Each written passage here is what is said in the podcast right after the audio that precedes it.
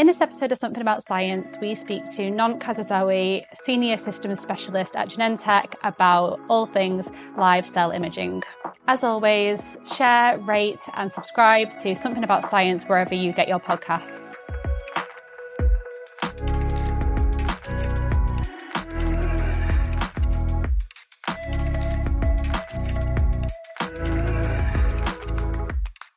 So, nice and easy question to begin. Could you just introduce yourself and your current position at Genentech? Yeah, so uh, my name is Nont Kosaisawe. Uh, the weird name is because I'm Thai. Uh, actually, uh, currently I'm a senior imaging specialist at uh, Genentech down in South San Francisco, uh, California. And um, so, a bit of background, I have PhD from UC Davis, and my specialty is actually in live cell imaging and analyzing. Um, uh, live cell uh, signaling kinetics, basically mm-hmm. kinetics or dynamics, whether you're going to call it, how that influence cell decision. And I'm still doing the same thing here, just adapted to drug discovery. How did you first get involved in this particular field of research? What really piqued your interest first? That that was a long time ago. So like back in 2015 when I just grad uh, so sorry, actually it's 2013 uh, when I just graduated from med school. I like I plan to switch career, and then I joined uh, the lab of Peter Sorger down in uh, back at Harvard for like a year, and I started working on all this like um, uh, immunofluorescent based imaging, and then I met one of my the future uh, professor is actually, who is actually uh, John Albeck, who, who I worked for actually.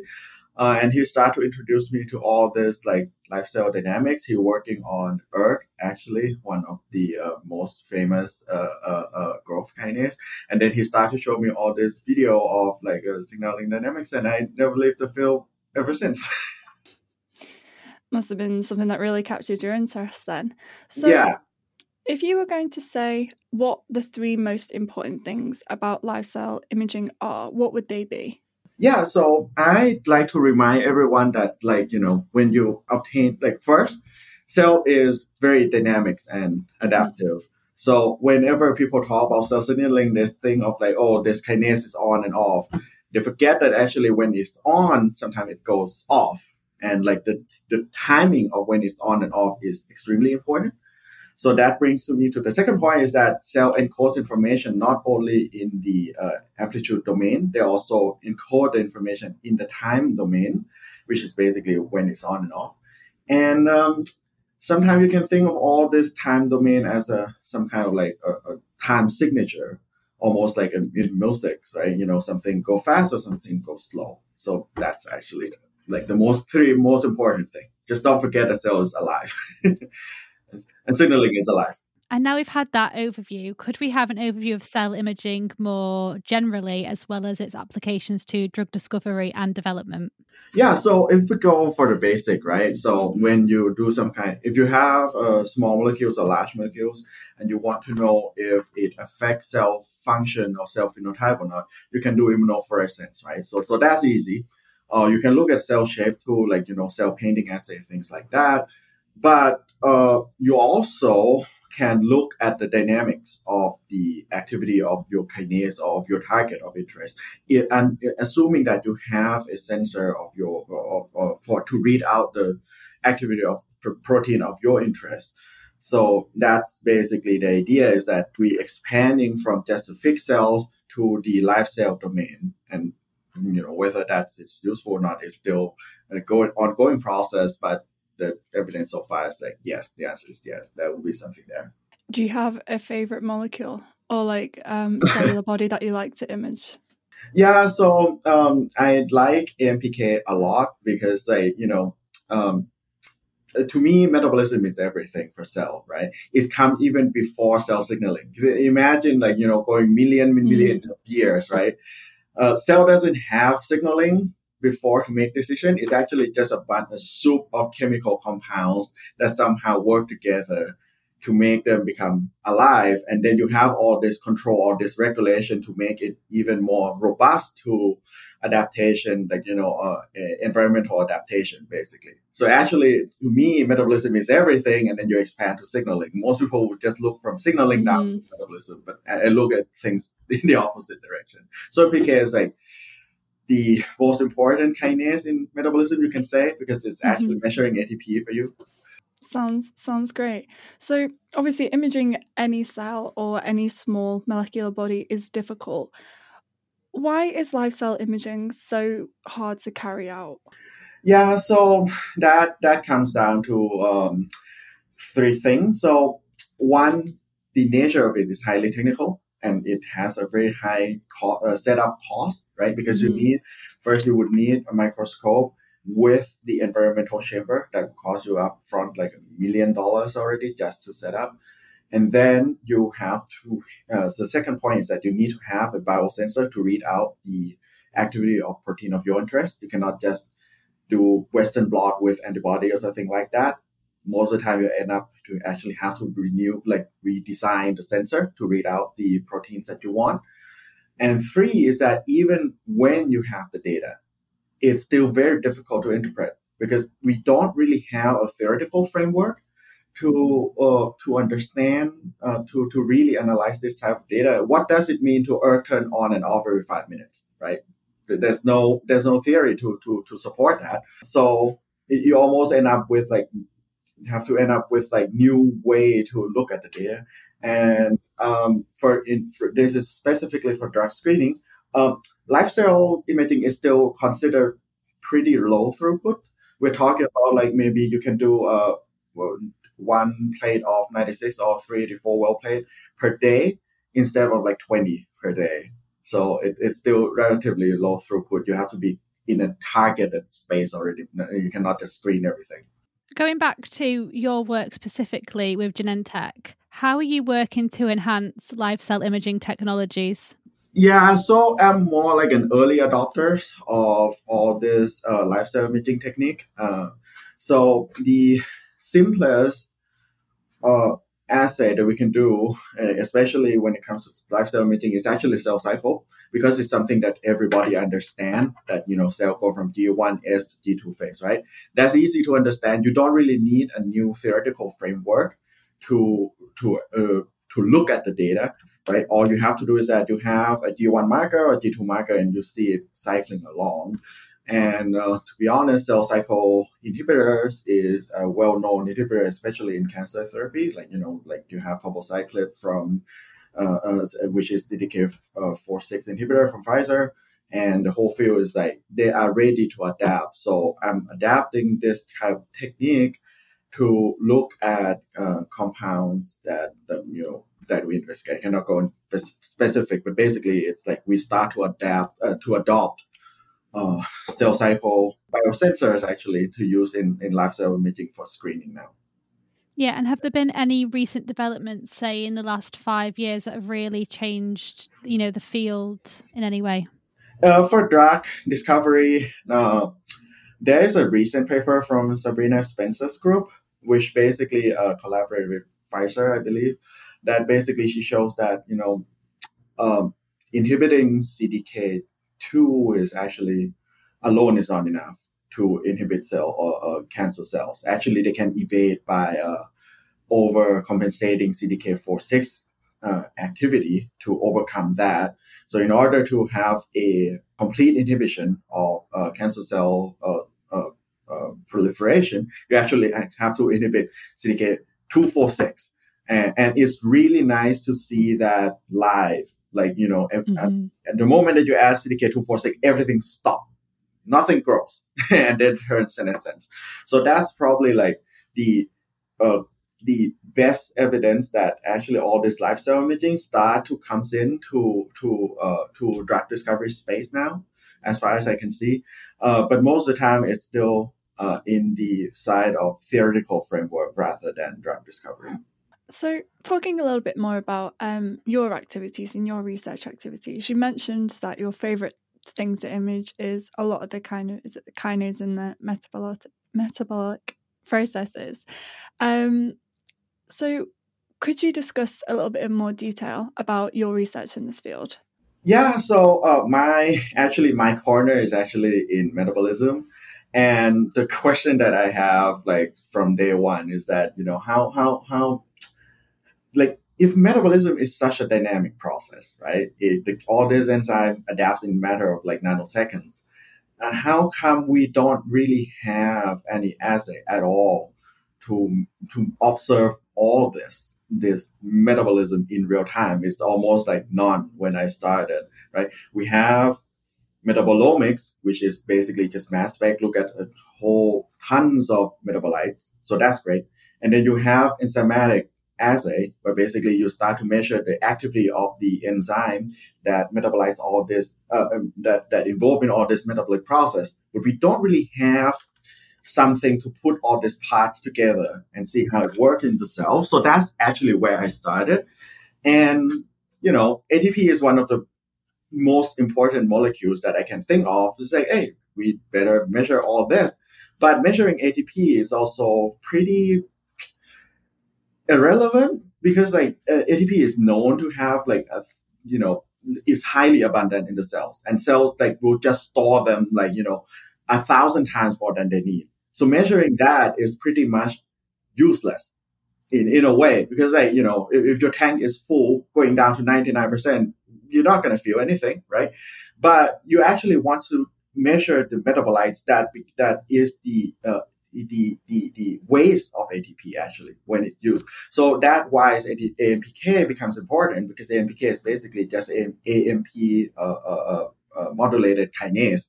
So you can measure that. So if you make a sensor of that, then well, you can basically measure the ATP consumption now. That's the idea.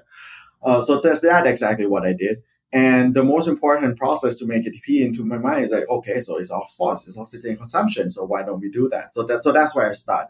So the, the, the very simple idea when I started is basically, hey, if I inhibit oxidative phosphorylation, what would happen to AMPK? And lo and behold, would, everybody would have thought, hey, the cell would die, right? That's 90% of ATP is gone. Why would you do that? And it turns out that in most cancer, they actually survive and they don't die, but they don't grow as fast. So that's so that's the first thing that was so like what what what what is this like what what what what, the hell is going on? Pardon my French, but that's basically what I have what I thought is like what the hell is going on? Why why, why they're not there? And the second thing is that now you would have thought that it, AMPK would just stay up, right? Because you have AMPK, AMPK that's basically AMP, ATP production basically stop, so you have, should have a lot of AMP. Well, that's not true because, like from my study, basically this AMPK is actually going up and down, mm-hmm. and it goes up and down every two hours, and it go on forever as long as cell can live. Uh, and another thing is that you would have thought that every single cell would do the same thing because ATP is, uh, you know, phosphorus is so important ATP comes from there. No, that's also not true. It's actually like 20% of the cell don't even see this. It just act like, mm, okay, whatever, you can inhibit that. AMPK is not going to even respond for the first four hours or so until later on.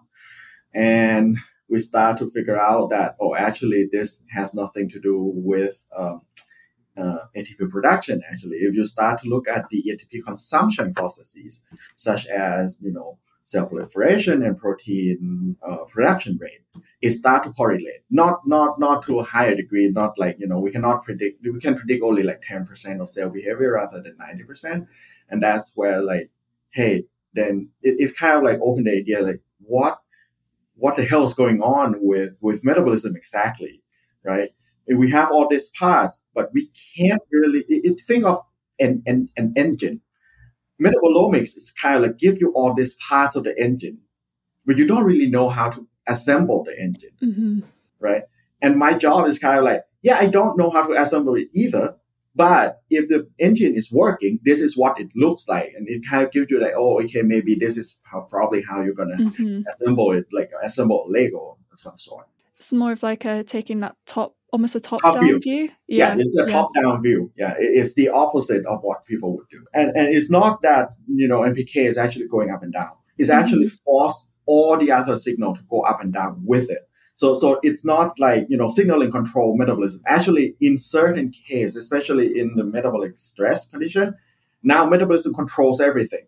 ERK and AKT just go with AMPK now. Mm-hmm. in real time and there's no lag. It's like if AMPK goes up, or goes down in in a matter of like less than a minute actually. Wow that's very interesting.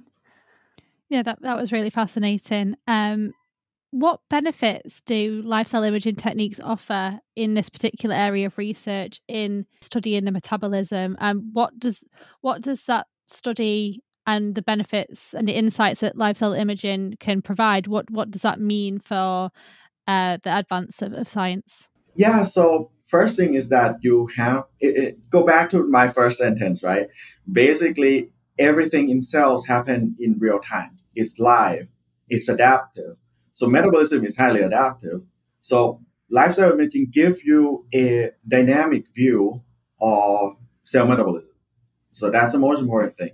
Second is that it gives you the top view, as I said earlier, that you know instead of like looking at the parts and trying to to assemble it together, now you look at how if if thing works, this is how it looks like, and then you start to figure out later, like okay, how all these parts that we have, all this knowledge that we have, how it assembled together. So so you you you get a better understanding of how the theory should be.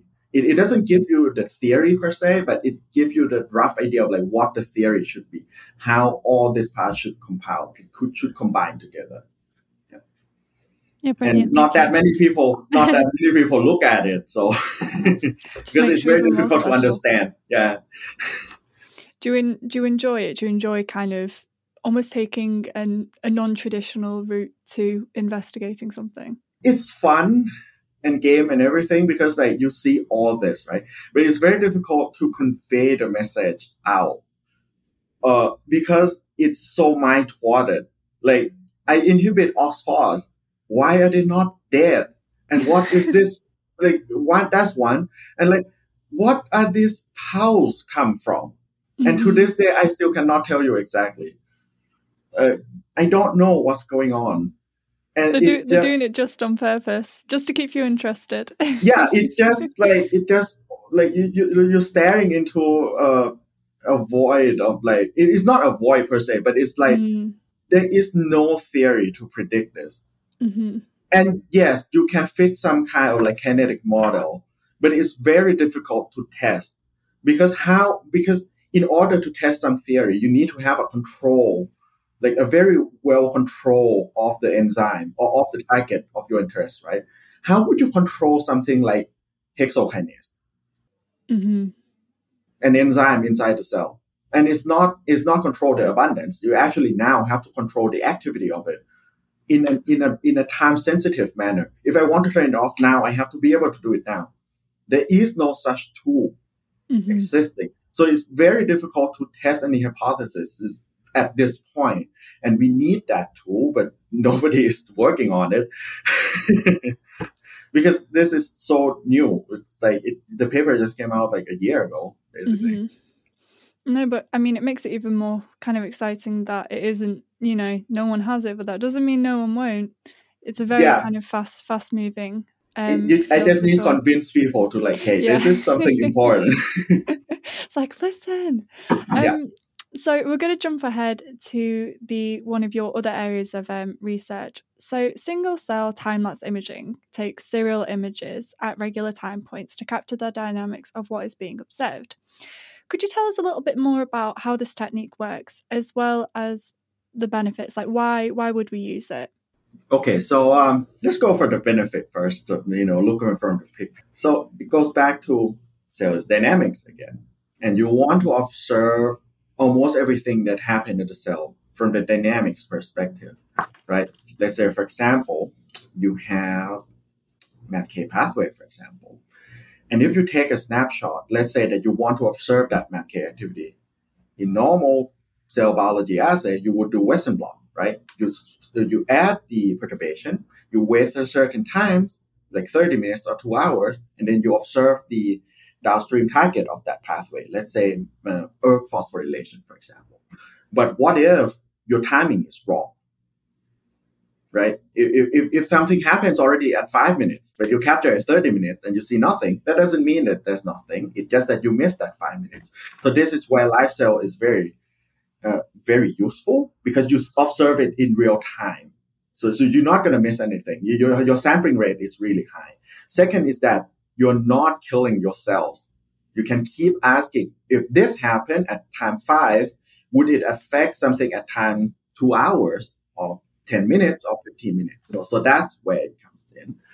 Uh, two uh, is that um, you to the, this type of assay is minimally perturb the cell, right? You're not killing the cell, right? Because when you run Western blot, what what is the first thing you have to do? You have to zap it. Basically, you have to kill it and then collect the protein. This this has nothing to. And who knows when you when you kill the cell, what is turned on and off, right? That's such a a, a, a high intensity injury into the cell. I don't I don't really know what's going on. But this type, you don't have that problem because it's so minimally perturbed. Or you need, whatever you read is actually what you are perturbing. It's the compound that you add that's perturbing the system, not some kind of like byproduct of that the data collection, basically.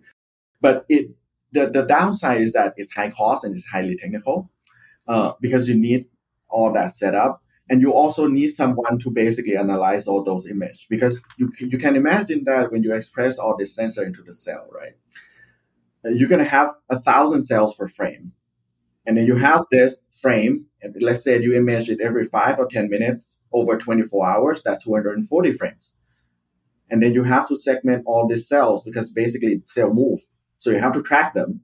So you need someone to basically write all this algorithm to detect the image track the cells and then interpret the data. So basically you have you need like real biologists to design the sensor to understand the pathway the perturbation that you want, and some computer scientists or vision, uh, uh, computer vision uh, scientists to basically do all this. So, so it's not easy uh, endeavor, but once you do, it's actually pretty useful. Mm, the um the costs kind of on yeah aren't so bad when you look at the the end goal. Right, uh, right, yeah. So uh, that's why um, to endeavor into some processes like metabolism is such a big endeavor because like basically you have to set up everything and that's why for the near term goal actually like for the, for the near term adapta- adaptation cell cycle is the easiest because there are a lot of understanding in cell cycle. Everybody knows that this thing go uh, up and down. There's not much dynamics to it. Dynamics happen every like every one cycle right? So that's where where it's kind of it's easy to adopt basically, and it's easy to interpret. Yeah, and with single cell times lapse time lapse imaging, um, how can that technique be utilized to understand the cellular dynamics of cancer? Yeah, so yeah, easy. Well, one, cancer is not the same, right? even if you cut the cell from like you know from the top of the tumor from the bottom of the tumor, they're not the same because they screw up to begin with right the genetics uh, uh, uh, control is actually broken down that's why we have all this cancer so they are heterogeneity uh, uh, to begin with and this heterogeneity actually show up it doesn't only show up from the sequencing perspective right? All this mutation blah blah blah blah actually show up in the dynamics as well. Uh, uh, and when you start to have all this uh, heterogeneity uh, built in, now you start to have the cancer therapy uh, failure now because they basically do clonal selection, right? So with time lapse microscopy, it exact gives you exactly that heterogeneity because now you start to understand, like you know, start hey, if I use CDK4 inhibitor, for example, 20% of the cell actually escape and you can see it in real time and you can correlate some of the escape because first you can see which cell is dead and not dead right?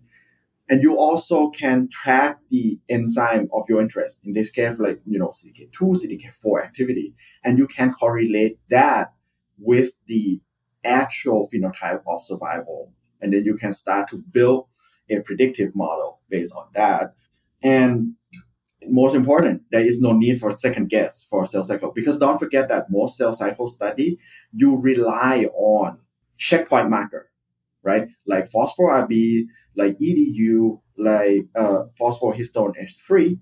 Uh, in this case, you don't need any of that because you see it divide. You see it's dividing. This is G2M you see mm-hmm. it increasing activity because we have a sensor for that. So you know that's S. So yeah, it, it, it, it it's best reliant on the marker, mm-hmm. uh, a classic marker because you can see it by yourself.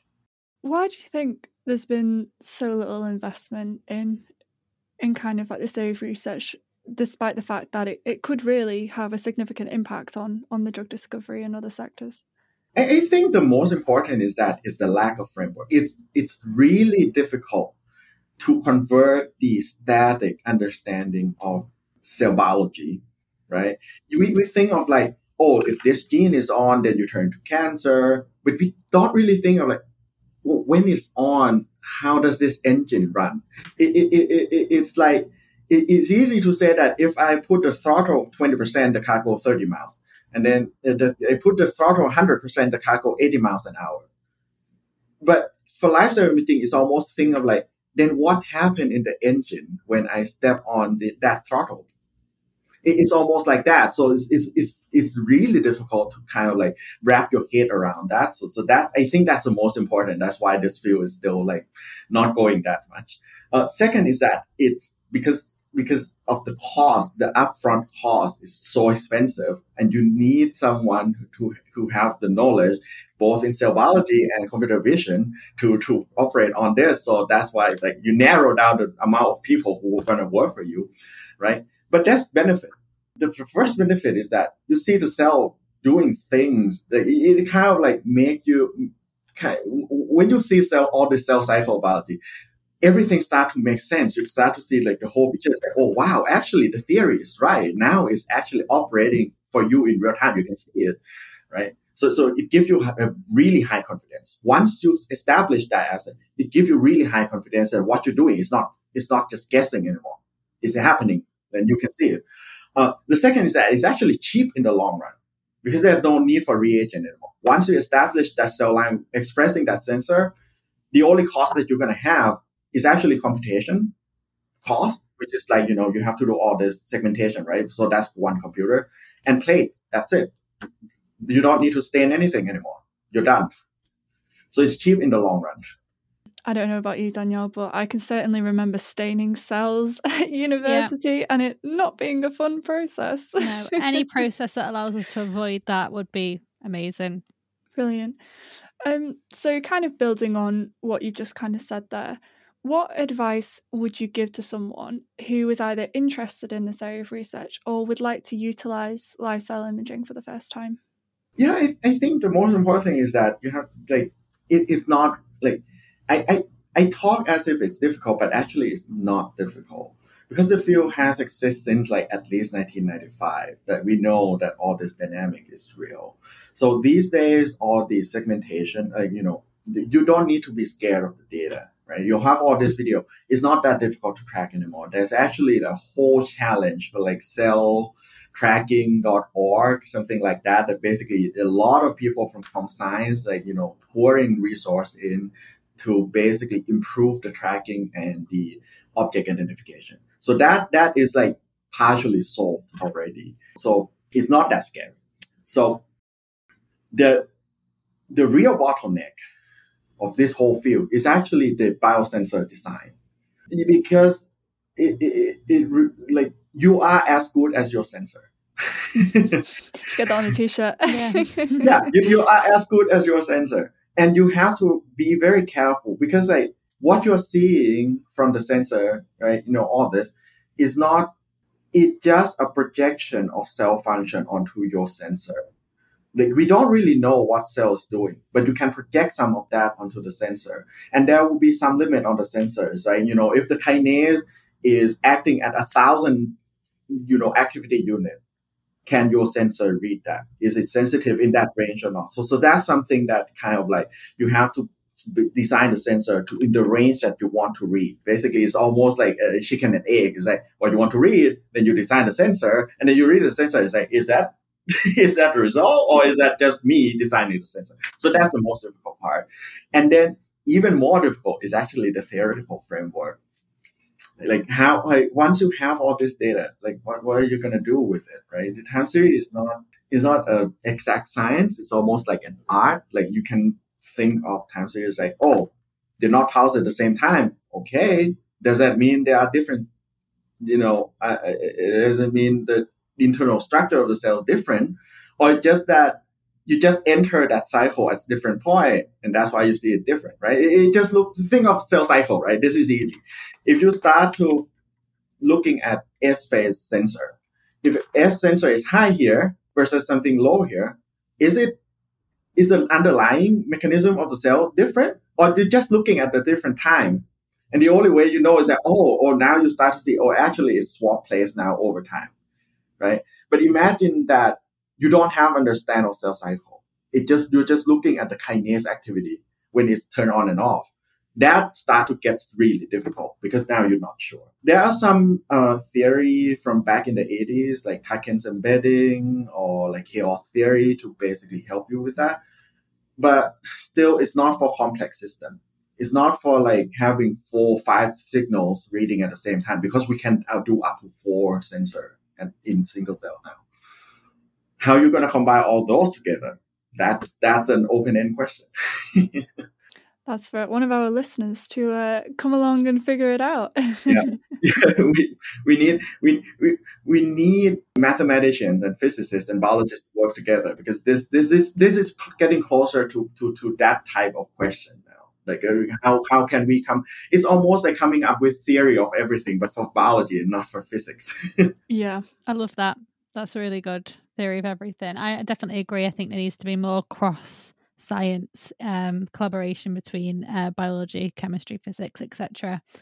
Um, so there's so many questions in this field, but I'm just going to leave you with a couple more. Um, and it is, what is the future of drug discovery, and what role do you think live cell imaging will play in this future? Yeah, in the nearest term, um, in my opinion, cell cycle is probably the best uh, place to start because the concept is there. Um, cell cycle inhibitors for cancer is actually a an active field for uh, pharmaceutical industry uh, because the theory is so well established.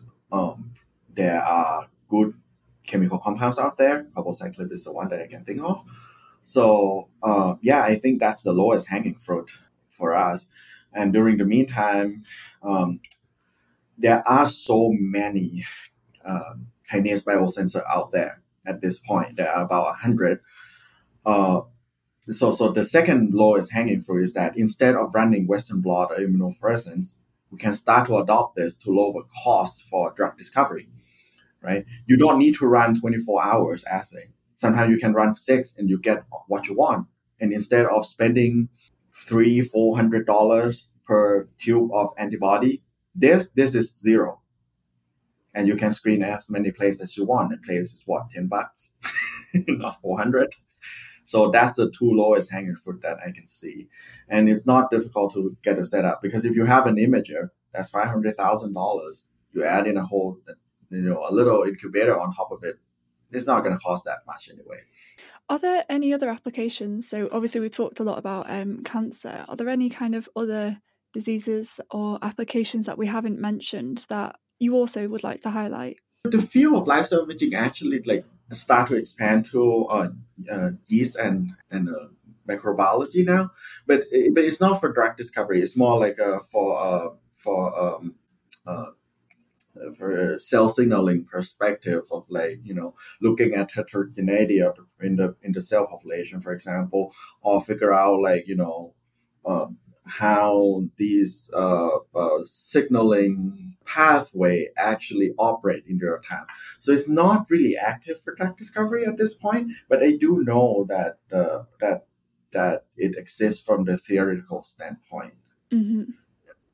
But there is nothing, uh, to me, uh, in my opinion, there's nothing to stop you from using in drug discovery. It's just that antibiotics these days nobody really work on antibiotics. As far as I understand, it's kind of like it's a field that everybody kind of like stopped working on.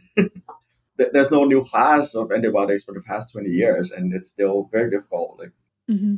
It's not perhaps not as exciting as um, it's not, other areas. I think it, we as a human being run out of idea of how to deal with bacteria. Basically, like mm. what new class oh, of yeah. antibiotics that we gonna come up with?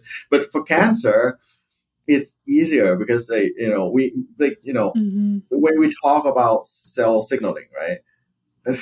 there there are like a, the, the ratio of like cell signaling in cell in, in, human cells versus bacteria is like what 100 to 1 in terms of number of paper that that that's how i feel so mm-hmm. that I, think like that's probably the reason why uh, this field is like you know cancer biology is so active right now because we have so much more information about yeah. human cell signaling rather than bacteria cell signaling I think people love a new frontier as well, don't they? Um, you know, a new like a more exciting area of research, things that they can really sort of like claim for their own almost, make discoveries in.